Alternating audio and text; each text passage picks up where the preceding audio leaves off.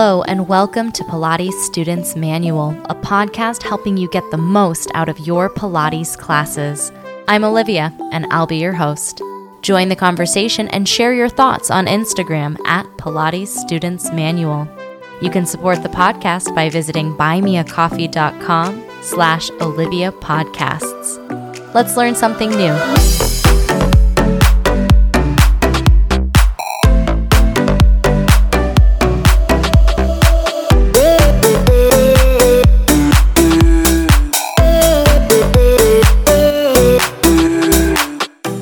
Hello, everybody. Welcome back to the podcast. Exciting news before we dive into today's episode. One thing is that the entire series of Pilates Students Manual so far is available on YouTube. The channel is Olivia Bioni Wellness, which hosts both Pilates Students Manual and Pilates Teachers Manual podcasts. There is a little bit of a video component that you might get a kick out of. I highly recommend that you check it out. And if you are a YouTube aficionado, subscribe there as well. There's also a Facebook page for the podcast. So if you are on Facebook and you want some juicy Pilates goodness on your feed, be sure to like that page as well. That's searchable at Pilates Students Manual. Or if you just search Pilates Students Manual, it'll pop up. Today's episode is tackling a subject that is frequently asked about both in classes and on the internet, on YouTube. Anywhere there's a search engine, people are asking about Pilates and back pain. Just some stats about back pain from the American Chiropractic Association. Worldwide, back pain is the leading cause of disability and it's the leading cause of missed work. Approximately 80% of the population in America will experience back pain symptoms at some point in their lives. Back pain is something that can affect people as young as when they're in their adolescence or as old as when they are very elderly. Usually back pain is temporary and does go away with time, but it can also become chronic where it lasts longer than three months. And that affects about 31 million Americans nationwide, which is about 10% of the population. With back pain being such a huge issue that affects such a large percentage of the population, why don't we have a quick fix for it? You might be thinking, you know, well, there's painkillers. You can make that pain go away. But the tricky thing about painkillers is it's really a short term solution. It doesn't solve the root cause of the pain. It just stops you from being able to feel it. Back pain is also really complicated. It can be caused from trauma where you're in a car accident or something happens and your spine is injured or your back muscles are injured. But back pain can also be the result of underlying issues that, when not taken care of, can result in back pain. Things like poor posture, muscle imbalances, pelvic instability, lack of core engagement, a lack of body awareness. All those things can contribute. And usually when there's one of those things, there's more than one of those things. So they could really kind of dovetail on top of each other and make it even more complex. Best news ever. Pilates definitely looks at all of those underlying causes and really seeks to address what's going on in those multiple facets by focusing on working from the center, building that core strength. Core strength also helps with that pelvic stability, bringing that attention to balance and balancing any muscle imbalances. And then becoming more aware of where your body is in space is going to help you have better posture, which is going to eliminate that poor posture component that might be contributing to your back pain. It's definitely a theme in Pilates that body awareness is something that we're really focusing on when we do Pilates. We want to be aware of where our body is in space. There's so much of a focus on your body's alignment, where your body is relative to other parts of your body, because certain alignments ease pain, increase your muscles efficiency, and also balance the load of effort.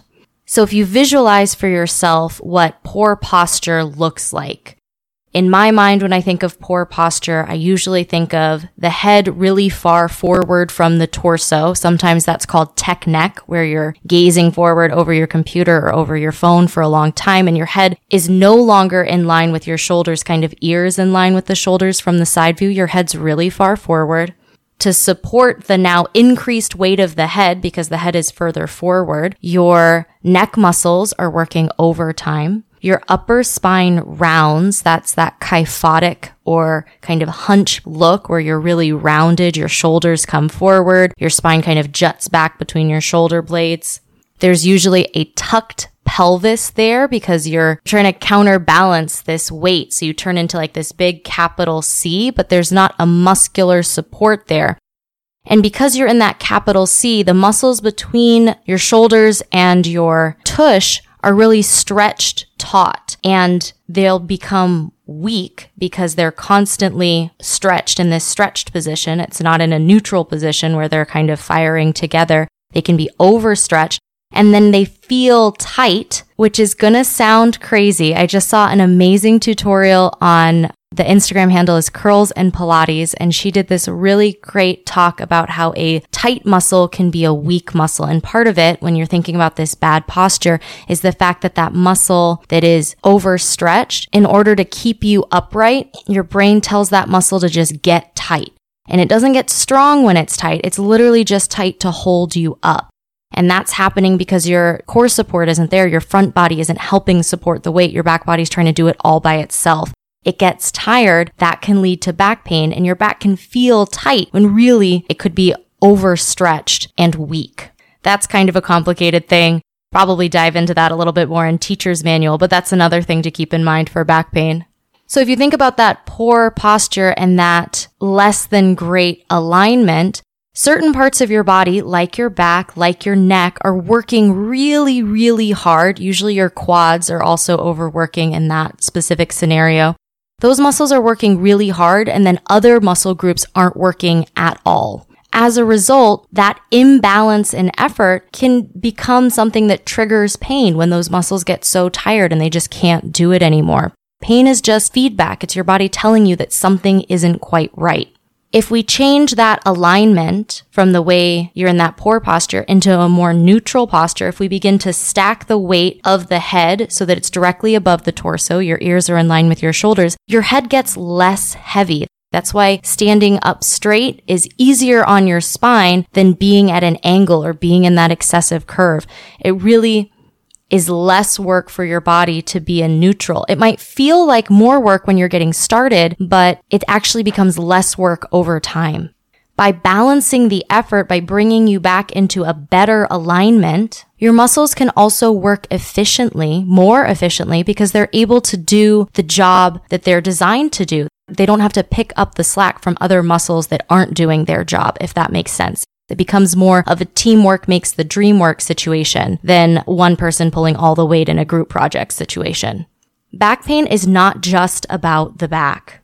Pelvic instability, whether you're in that tucked shape that I just briefly mentioned in poor posture, or if you're in what I also call a duck butt, where you're really sticking your tailbone out behind you. If you think of wearing high heels and the way that lifting the heel in order to compensate for that up the chain, your low back has to arch really severely. So you're now past neutral and you're in a bit of extension, but mostly localized at your lumbar spine. Your tailbone juts behind you in that situation as well, then your abdominal muscles, if you're in that position over time without awareness about it, perhaps, those abdominal muscles are getting overstretched the same way your back muscles were, right? We just flipped the curve. And now your back muscles are really shortened because they're trying to hold you while your pelvis has changed its tilt. Pelvic stability also tied very much to rib cage stability. Like, are your ribs really forward? In the case of a person wearing high heels, your ribs might jut forward. Your chest kind of comes forward because you have to counterbalance that lift in the heels. But you can also be in that body shape without wearing heels, but that might help you think about it a bit more. Or by that same token, if you're in that poor posture where you're very rounded, then your rib cage, instead of being stacked above your pelvis, it would be dropping towards your spine your bottom rib would be pulled in instead of neutral. So either extreme, we know that our body isn't really excited about extremes. So how can we bring it back to neutral? Bringing yourself back to neutral decompresses the low back as much as you can being under the pressure of gravity. Whether you're super rounded or super arched in your spine, or even just a little bit either way, it's putting stress on your low back because your back muscles are working harder than they need to. We really want to find a balance so that all of your muscles can work together. One way to think about the body is that your muscles are like rubber bands. And if you're pulling some of them very tight, other ones are going to have to be loose. And the goal isn't to have a body that's all loose rubber bands or all tight rubber bands, but more evenly tight rubber bands across the body is just overall going to be a less painful, more efficient way to move. After the break, I'm going to address, in addition to Pilates for back pain, another question that comes up a lot that is, can Pilates cause back pain? That's coming up next.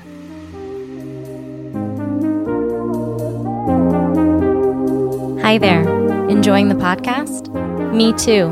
Make sure you subscribe wherever you're listening so you get notified about new episodes. And visit buymeacoffee.com slash Olivia Podcasts to support the show. There you can make a one-time donation or become a member with a donation of as little as $5 a month. Members get some awesome perks, including a shout out in the next episode, a monthly newsletter, a monthly Zoom call with me, and more. You can also visit links.oliviabioni.com slash affiliates and check out some sweet deals on products I use and love. Now back to the show.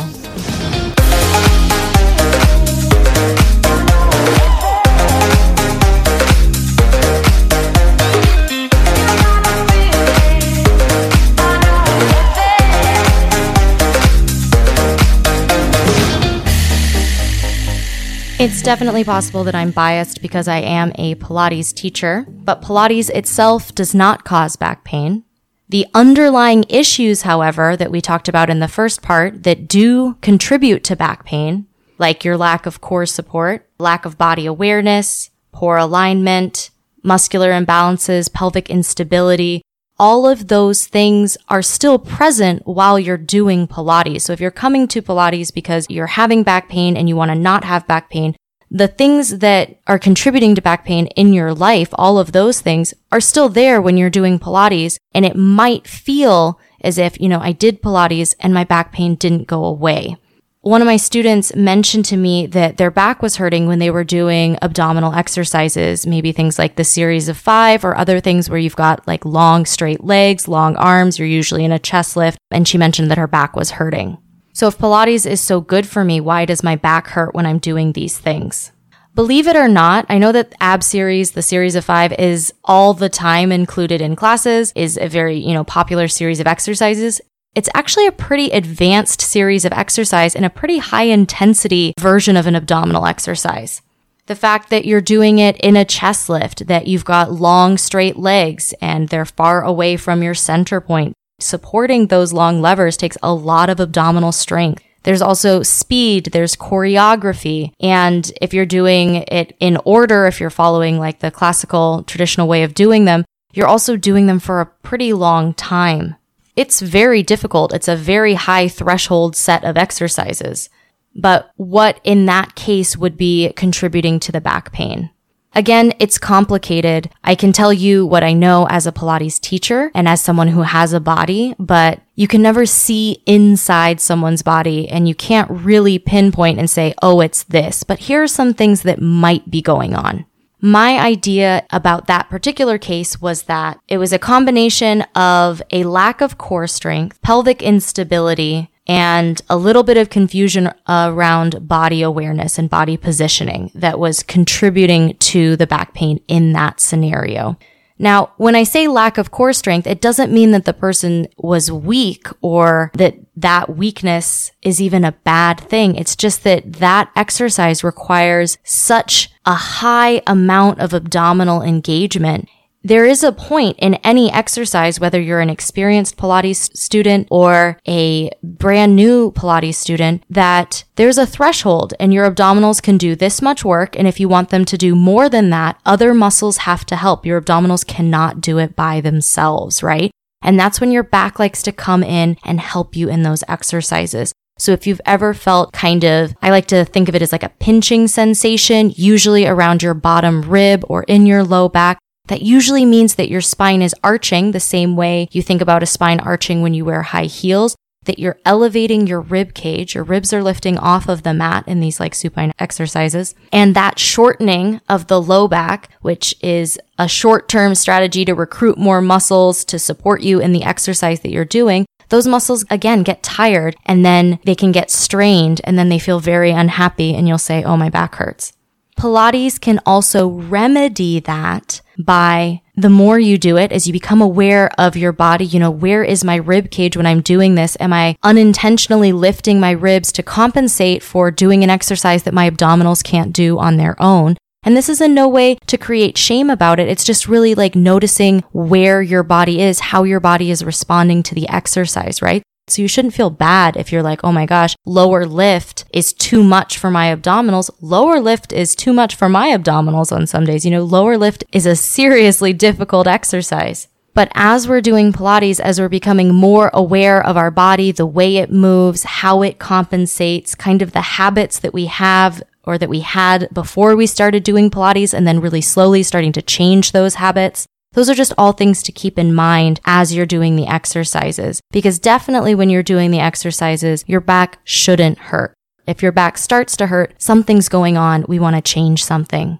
When I work with someone one on one and I want to kind of explore what their threshold is, like how much can their abdominals handle on a given day? Again, it's a moving target. I always take the intensity way down. So maybe instead of doing the series of five, I might have you lie on the mat, knees bent, soles of the feet on the floor, and start with, you know, your awareness of your pelvis, your awareness of your rib cage. Can you find neutral with the ground supporting your body? Can you stay in neutral when you slide one leg long on the mat and then bend the knee, slide the foot back? Can you do that while you march? If you lift one leg at a time, can you keep your rib cage in neutral and your pelvis in neutral? And also be aware that you're in neutral because that's as important as being in neutral is knowing when you've lost it. Can you lift both legs into tabletop, knees over hips, 90 degree bend at the knees and stay in neutral? Can you march from there? Can you add a chest lift? Adding a chest lift, especially when you're doing exercises like the 100, like if you're doing single leg stretch with your legs very low, your spine might change shape into a slight tuck or a slight imprint in order to support the long curve of your body. So it's not even that neutral is the end all be all of these exercises because depending on how you're doing the exercise, the spine shape might change, but it will likely change towards an imprint instead of towards that arch, if that makes sense if your spine is arching when you're doing the ab series, you're not really doing the ab series. You're doing the back series and your back is going to let you know about it when you're done. Finding the proper alignment for each exercise, finding the correct level of engagement for your muscles in each exercise is really difficult and is a long journey. It's not something that you're going to expect to come in for one class, even one private session, be like, I totally get it, and then be set to jet. It really is a process and it takes time. And every time you learn a new exercise or you do an exercise in a slightly different way, you're going to have to pay attention to how your body responds to it. Your Pilates classes are a laboratory where you move slowly and you do movements often in isolation so that you can begin to notice your body's habits, your body's movement patterns. You can address ones that aren't working for you and then create new ones. The more you practice those movements, you become more aware of the way you're moving. You build strength. You get more flexible. You try out those new patterns. You try to incorporate those new patterns so that they become second nature. They become muscle memory. And then those compensation patterns become less and eventually you can eliminate them. The weaker muscles in your body that were not quite pulling their weight become stronger the muscles that were being bossy and maybe taking over the job of those other muscles. They're going to learn to maybe engage a little bit less or engage like as a team. And over time, with a lot of patience and a lot of hard work, that back pain can become a thing of the past. I hope you can take some time this week to take a Pilates class, notice your rib cage, notice your pelvis, notice how your back feels while you're doing those higher intensity exercises or any exercises really. And really just pay attention to your alignment. See if you can catch yourself when you come out of alignment. Maybe notice when your back wants to help. Again, not from a place of judgment, not from a place of shame, but just really from a place of curiosity and a place of self exploration so that you can understand the way your body works to support you. Because even compensation patterns that when we look at, we're like, you know, that's really not doing me any favors in the long run. Your body is just doing its best to get you from point A to point B in the ways that it knows how. And when we do Pilates, we can learn new ways to move. And ideally, we can leave that pain behind as we go forward. Thank you so much for your question, Casey, and thank you to all my supporters on Buy Me a Coffee. I really appreciate you taking the time to visit that Buy Me a Coffee page and support the podcasts. I hope you have a great week, and I'll talk to you again soon.